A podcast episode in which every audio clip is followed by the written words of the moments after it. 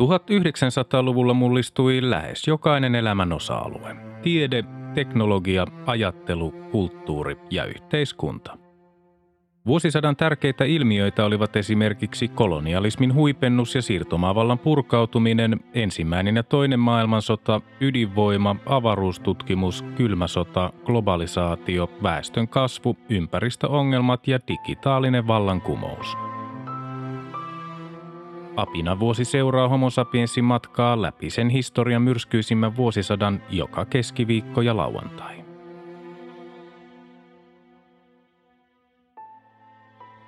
Vuosi 1997. Ensimmäinen heinäkuuta yhdistynyt kuningaskunta palautti Hongkongin Kiinan kansantasavallalle. 3. heinäkuuta Bolivian viranomaiset ilmoittivat tutkijaryhmän löytäneen Bolivian armeijan sotilaiden vuonna 1967 teloittaman sissijohtajan Ernesto Che Cuevaran ruumiin. Cuevaran ruumis lennätettiin Kuubaan pari viikkoa myöhemmin. Seuraavana päivänä 4. heinäkuuta NASAn Mars Pathfinder laskeutui Marsiin. Samana päivänä 4. heinäkuuta korkein oikeus alensi Ulf Sundqvistin ja muiden STS-pankin entisten johtajien maksettavaksi hovioikeudessa langetettuja korvaussummia 26 miljoonasta markasta 9 miljoonaa markkaan. 8. heinäkuuta Naton huippukokous päätti kutsua Puolan, Tsekin ja Unkarin järjestön jäseniksi vuoden 1999 alusta lukien. 10. heinäkuuta Helsingin käräjäoikeus tuomitsi yhdysvaltalaisen Steven Thomasin 14 vuodeksi vankeuteen 17 tapon yrityksestä, jotka olivat tapahtuneet vuosina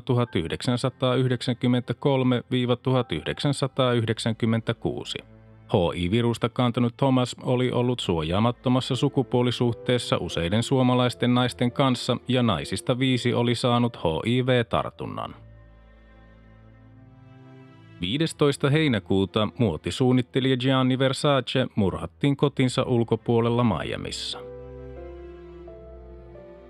16. heinäkuuta useita pohjoiskorealaisia sotilaita haavoittui Etelä- ja Pohjois-Korean rajalla sattuneessa kahakassa. Maat syyttivät välikohtauksesta toisiaan. Samana päivänä 16. heinäkuuta YK pääsihteeri Kofi Annan esitteli ohjelman, jonka tavoitteena oli karsia järjestön sisäistä byrokratiaa ja ohjata näin säästyvät varat kehitysmaiden avustusohjelmiin. Samana päivänä 16. heinäkuuta Itä-Karjalasta läheltä Karhumäkeä löytyi joukkohauta, johon oli vuosina 1937 ja 1938 haudattu vähintään 9000 Josif Stalinin vainojen uhria. Joukossa arveltiin olevan myös useita suomalaisia. 20. heinäkuuta entinen sotapäällikkö Charles Taylor voitti Liberian presidentin vaalit. Taylorin puolue voitti samanaikaisesti järjestetyt parlamenttivaalit 75 prosentin ääniosuudella. 22. heinäkuuta italialainen tuomioistuin tuomitsi entisen SS-upseerin Erik Priipken viideksi vuodeksi vankeuteen 335 ihmisen vuonna 1944 tehdystä murhasta. Syyttäjä ja Priipke valittivat tuomiosta. 23. heinäkuuta Digital Equipment Corporation nosti antitrustisyytteen suoritin valmistaja Intelia vastaan. 28. heinäkuuta Suomi ja Latvia allekirjoittivat maiden välisen viisumivapautta koskeneen sopimuksen Latvian pääkaupungissa Riassa. Sopimus astui voimaan marraskuun alussa. Ensimmäinen elokuuta lentokonevalmistajat Boeing ja McDonnell Douglas yhdistyivät. Samana päivänä ensimmäinen elokuuta poliisi ampui Lahdessa kerrostaloasunnon ikkunasta torille ja kaduille umpimähkään ammuskelleen nuoren miehen puolitoista tuntia kestäneen piirityksen jälkeen. 4. elokuuta Suomi ja Liettua allekirjoittivat maiden välisen viisumivapaussopimuksen – Kaksi päivää myöhemmin, 6. elokuuta, Microsoft osti 150 miljoonalla dollarilla talousvaikeuksiin joutuneen kilpailijansa Apple Computerin osakkeita. Samana päivänä 6. elokuuta 228 ihmistä kuoli lentoonnettomuudessa Korean Airin koneen iskeydyttyä maahan Guamilla. 12. elokuuta YK pääsihteeri Kofi Annan saapui kaksipäiväiselle vierailulle Suomeen. 24. elokuuta Michael Jackson konsertoi Suomessa Helsingin Olympiastadionilla. Seuraavana päivänä 25. elokuuta Itä-Saksan entinen puoluejohtaja Egon Krenz tuomittiin kuudeksi ja puoleksi vuodeksi vankeuteen osallisuudesta Itä-Saksasta länteen pyrkineiden pakolaisten surmaamiseen. Kaksi muuta entisen Itä-Saksan kommunistipuolueen johtohenkilöä sai kolmen vuoden vankeustuomion. 27. elokuuta presidentti Martti Ahtisaari ja Suomessa valtiovierailulla ollut Islannin presidentti Olafur Ragnar Grimson vihkivät käyttöön Suomen pisimmän sillan, joka yhdistää Raippaluodon mantereeseen lähellä Vaasaa. 30. elokuuta Parkanossa Pirkanmaalla sijainnelta turkistarhalta päästettiin vapaiksi satakunta minkkiä. Teon tekijöitä ei saatu selville. Seuraavana päivänä 31. elokuuta Walesin prinsessa Diana vietiin sairaalaan auto-onnettomuuden jälkeen Pariisissa. Hänet julistettiin kuolleeksi kolme tuntia kolarista kesken leikkauksen eli kello 3.57 seuraavana aamuna. Ensimmäinen syyskuuta Suomessa tuli voimaan lääniuudistus. Vanhat läänit yhdistettiin suurlääneiksi ja uudet maakunnat rajoineen vahvistettiin virallisesti. 3. syyskuuta uuden kaupungin autotehtaalla alkoi Porsche Boxster-autojen valmistus. Samana päivänä 3. syyskuuta kolmelta Pohjanmaalla sijainnelta turkistarhalta päästettiin vapaiksi yli tuhat minkkiä ja kettua. Kaikille kolmelle tarhalle oli maalattu eläinten vapautusrintaman tunnus EVR. 5-7. syyskuuta Moskovan kaupunki vietti 850-vuotisjuhliaan. Samana päivänä 5. syyskuuta kansainvälinen olympiakomitea myönsi vuoden 2004 kesäolympialaiset Kreikan pääkaupungille Ateenalle. 6. syyskuuta prinsessa Dianan hautajaiset keräsi Westminster Abbeyin suuren väkijoukon. Hautajaisia seurasi television välityksellä noin kaksi miljardia ihmistä eri puolilla maailmaa. 7. syyskuuta ensimmäinen uuden sukupolven hävittäjän FA-22 Raptorin koelento. 11. syyskuuta Skotlanti äänesti oman parlamenttinsa luomisesta 290 vuoden Englannin liiton jälkeen. Seuraavana päivänä 12. syyskuuta Alan Pace teki historian suurimman käteisryöstön. 13. syyskuuta Kalajoella riehui Suomen oloissa harvinaisen voimakas trombi. 16. syyskuuta SDPn kansanedustaja Ilkka Joenpalo siirtyi Teknisten liiton johtajaksi ja erosi eduskunnasta. Hänen tilalleen tuli aiemminkin kansanedustajana toiminut työsuojelutarkastaja Arto Lapiolahti. 17. syyskuuta odottaessaan pääsyä tarkastuskohteeseensa UNSCOMin asetarkastajat videokuvasivat irakilaisia polttamassa dokumentteja ja kaatamassa tynnyreitä jokeen.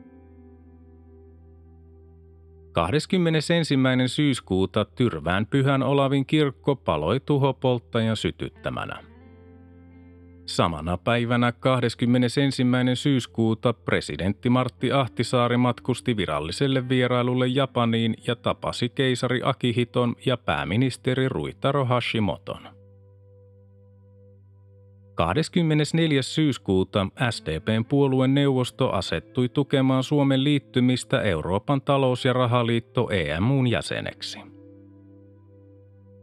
26. syyskuuta 11 ihmistä sai surmansa ja tuhannet menettivät kotinsa Italian keskiosassa sattuneissa kahdessa maanjäristyksessä. Franciscus Assisilaisen kirkko vaurioitui pahoin. Samana päivänä 26. syyskuuta 235 ihmistä kuoli vuoden pahimmassa lentoonnettomuudessa Indonesiassa. 28. syyskuuta Suomen keskustan puoluekokous antoi julkilausuman, jonka mukaan keskusta vastusti Suomen osallistumista Euroopan talous- ja rahaliitto EMUn kolmanteen vaiheeseen. Keskusta vaati julkilausumassa kansanäänestyksen järjestämistä Suomen EMU-jäsenyydestä. Puoluesihteeri Pekka Perttula siirtyi eduskuntaryhmän sihteeriksi ja uudeksi puoluesihteeriksi valittiin puolueen järjestöpäällikkö Eero Lankia.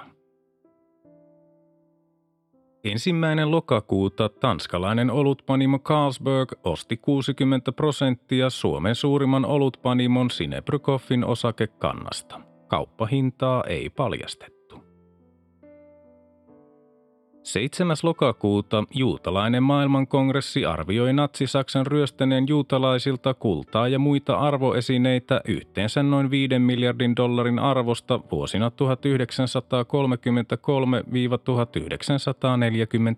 1933-1945. Saksa oli käyttänyt näin saamistaan varoista osan sodan käyntikuluihinsa. Samana päivänä 7. lokakuuta toinen valtiovarainministeri Arja Alho erosi. Eron taustalla oli kohu, joka syntyi pankinjohtaja Ulf Sundqvistille talvella 1995 määrättyjen yli 10 miljoonan markan vahingonkorvausten kohtuullistamisesta 1,2 miljoonaa markkaan. Uudeksi valtiovarainministeriksi valittiin Jouko Skinnari. Samana päivänä 7. lokakuuta Postipankki ja Suomen vientiluotto Oy yhdistyivät valtion omistamaksi PV-konserniksi, josta tuli liikevaihdolla mitattuna Suomen toiseksi suurin pankkikonserni. Konsernin nimeksi vaihtui huhtikuussa 1998 Leonia. 8. lokakuuta kolme vuotta Pohjois-Korean muodollisena johtajana toiminut Kim Jong-il valittiin virallisesti maan johtajaksi. Käytännössä muutos ei juuri näkynyt. 13. lokakuuta Ison-Britannian ilmavoimien lentäjä Andy Green rikkoi ensimmäisenä äänivallin autolla. Greenin auto eteni Nevadan autiomaassa Yhdysvalloissa lähes 1223 kilometrin tuntinopeudella. Samana päivänä 13. lokakuuta suomalainen Merita Pankki ja ruotsalainen Nordbanken ilmoittivat yhdistyvänsä. 15. lokakuuta ensimmäisen maanpäällisen yliääninopeusenätyksen teki Trust SSC-tiimi Britanniassa. 22. lokakuuta tanskalainen vankikarkuri Sten Kristensen surmasi kaksi poliisia Helsingissä. Surmansa saivat ylikonstaapeli Eero Holsti ja vanhempi konstaapeli Antero Palo.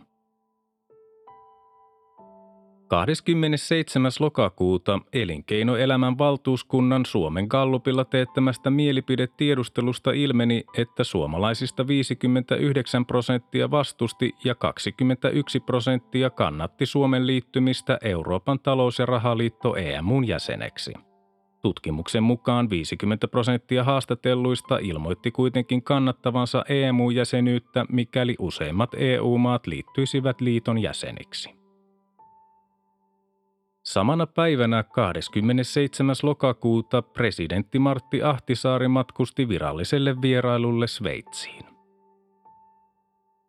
28. lokakuuta hallituksen talouspoliittinen ministerivaliokunta päätti purkaa vuoden 1994 alussa perustetun Suomen PTOYn ja aloittaa valmistelu Telecom Finlandin yksityistämiseksi. 30. lokakuuta yhdistyneessä kuningaskunnassa tuomittiin au pair Louis Woodward syylliseksi vauvan ravistelemisesta kuoliaaksi. 31. lokakuuta Irlannin päähallituspuolueen Fianna Failin ehdokas Mary McAleese valittiin Irlannin uudeksi presidentiksi. Edellinen presidentti Mary Robinson oli eronnut virasta tultuaan valituksi YK ihmisoikeusvaltuutetuksi. Ensimmäinen marraskuuta Keskon kanta-asiakasohjelma Plussa käynnistyi ja saavutti nopeasti valtavan suosion Suomessa.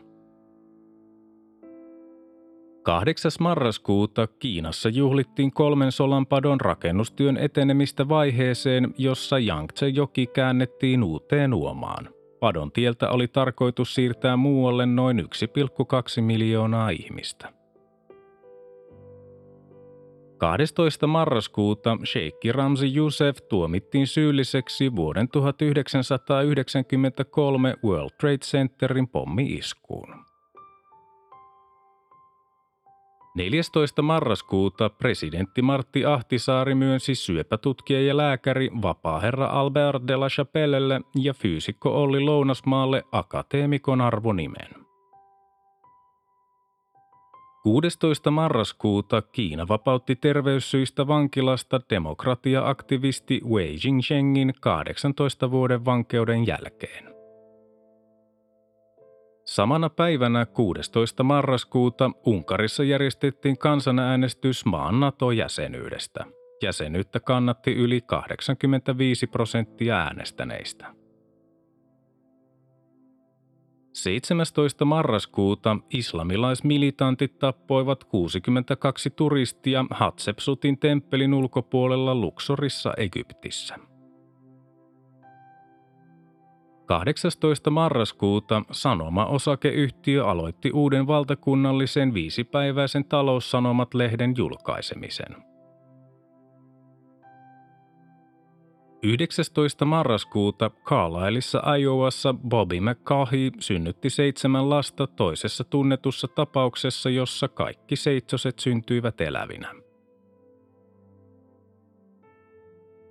20. marraskuuta ympäristöjärjestö Greenpeace ilmoitti sulkevansa Helsinkiin vuonna 1989 avaamansa toimiston joulukuun aikana talousvaikeuksien vuoksi.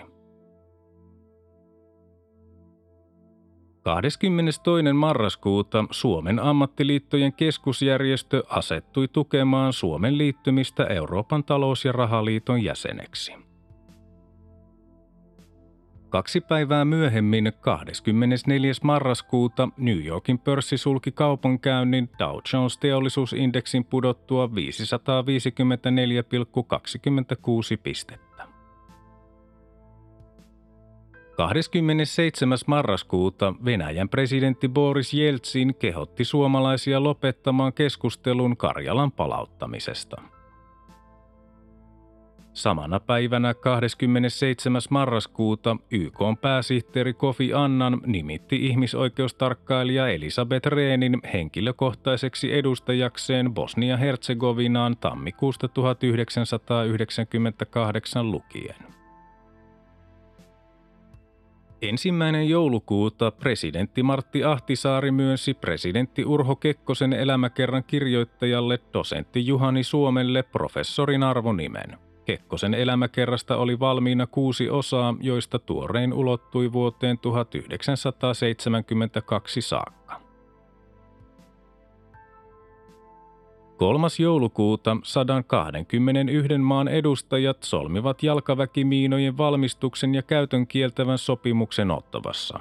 Yhdysvallat, Kiina, Intia ja Venäjä eivät allekirjoittaneet sopimusta. Myös Suomi jättäytyi ainoana EU-maana sopimuksen ulkopuolelle. 5. joulukuuta Ruotsin valtakunnan syyttäjä pyysi korkeinta oikeutta nostamaan uuden syytteen Ulof Palmeen murhasta aikanaan epäiltyä Krister Petterssonia vastaan. Tukholman käräjäoikeus oli tuominut Petterssonin vankeuteen heinäkuussa 1989, mutta Svean hovioikeus oli vapauttanut hänet pian sen jälkeen näytön puutteessa. 6. joulukuuta orimattilalainen turkistarhaaja ampui haulikolla viittä hänen tarhalleen tunkeutunutta eläinaktivistia, joista yksi joutui sairaalahoitoon. 8. joulukuuta Vasemmistoliitto valtuutti suorittamansa jäsenäänestyksen perusteella puolueen eduskuntaryhmän äänestämään Suomen EMU-jäsenyyden puolesta – Jäsenäänestyksessä 52 prosenttia puolueen jäsenistä oli kannattanut EMU-jäsenyyttä ja 41 prosenttia oli vastustanut sitä. 9. joulukuuta Iso-Britannian yleisradioyhtiö BBC ilmoitti lopettavansa suomenkieliset radiolähetyksensä vuoden lopussa. BBC oli lähettänyt suomenkielisiä uutisia vuodesta 1940 alkaen. Samana päivänä 9. joulukuuta kirjailija Antti Tuuri sai Finlandia-palkinnon romaanistaan Lakeuden kutsu. 12. joulukuuta Pariisissa alkoi oikeudenkäynti maailman kuuluisimmaksi terroriksi luonnehdittua Ilis Ramirez Sanchezia vastaan. Hän oli tehnyt palestiinalaisten nimissä useita näyttäviä terrori-iskuja 1970- ja 1980-luvuilla. Myös nimillä Shakali ja Carlos tunnettu terroristi oli pidätetty Sudanissa elokuussa 1994 ja luovutettu sieltä Ranskaan. Hänet tuomittiin 23. joulukuuta elinkautiseen vankeuteen. 16. joulukuuta ulkoministeriön asettama työryhmä esitti, että Suomi aloittaisi jalkaväkimiinoista luopumisen vuonna 2001 ja liittyisi Attevan sopimukseen vuonna 2006 sekä tuhoaisi miinansa vuoteen 2010 mennessä. Suomen jättäytyminen ottavan sopimuksen ulkopuolelle oli herättänyt maailmalla laajaa ihmetystä. 17. joulukuuta Helsingin hovioikeus lievensi yhdysvaltalaisen Steven Thomasin Helsingin käräjäoikeudessa 17 tapon yrityksestä heinäkuussa saaman 14 vuoden vankeustuomion 11 vuoden ja 6 kuukauden vankeudeksi. Jutun asiakirjat julistettiin salaisiksi 40 vuoden ajaksi uhrien yksityisyyden suojelemiseksi. Eduskunnan oikeusasiamies Lauri Lehtimaja antoi Helsingin käräjäoikeuden tuomarille huomautuksen Thomasin liian ankaran tuomion vuoksi. 18. joulukuuta eteläkorealainen oppositiojohtaja Kim Dae-jung valittiin maan uudeksi presidentiksi.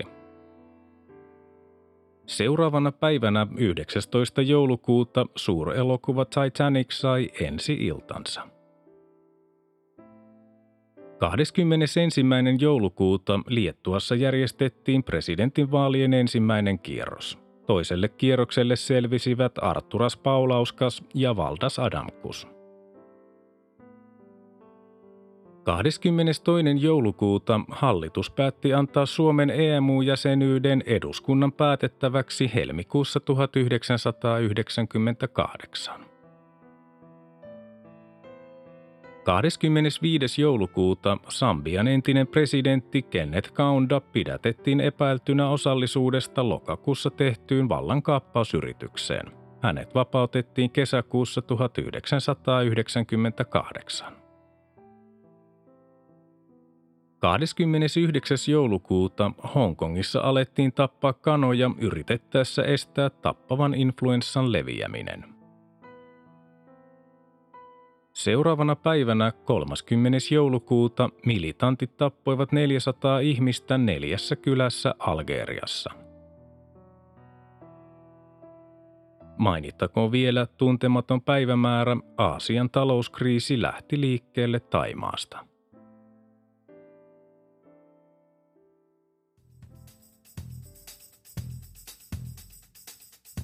Tämä oli Apinan vuosi. Homo sapiensin seikkailut jatkuvat taas seuraavassa jaksossa. Liitytään mukaan.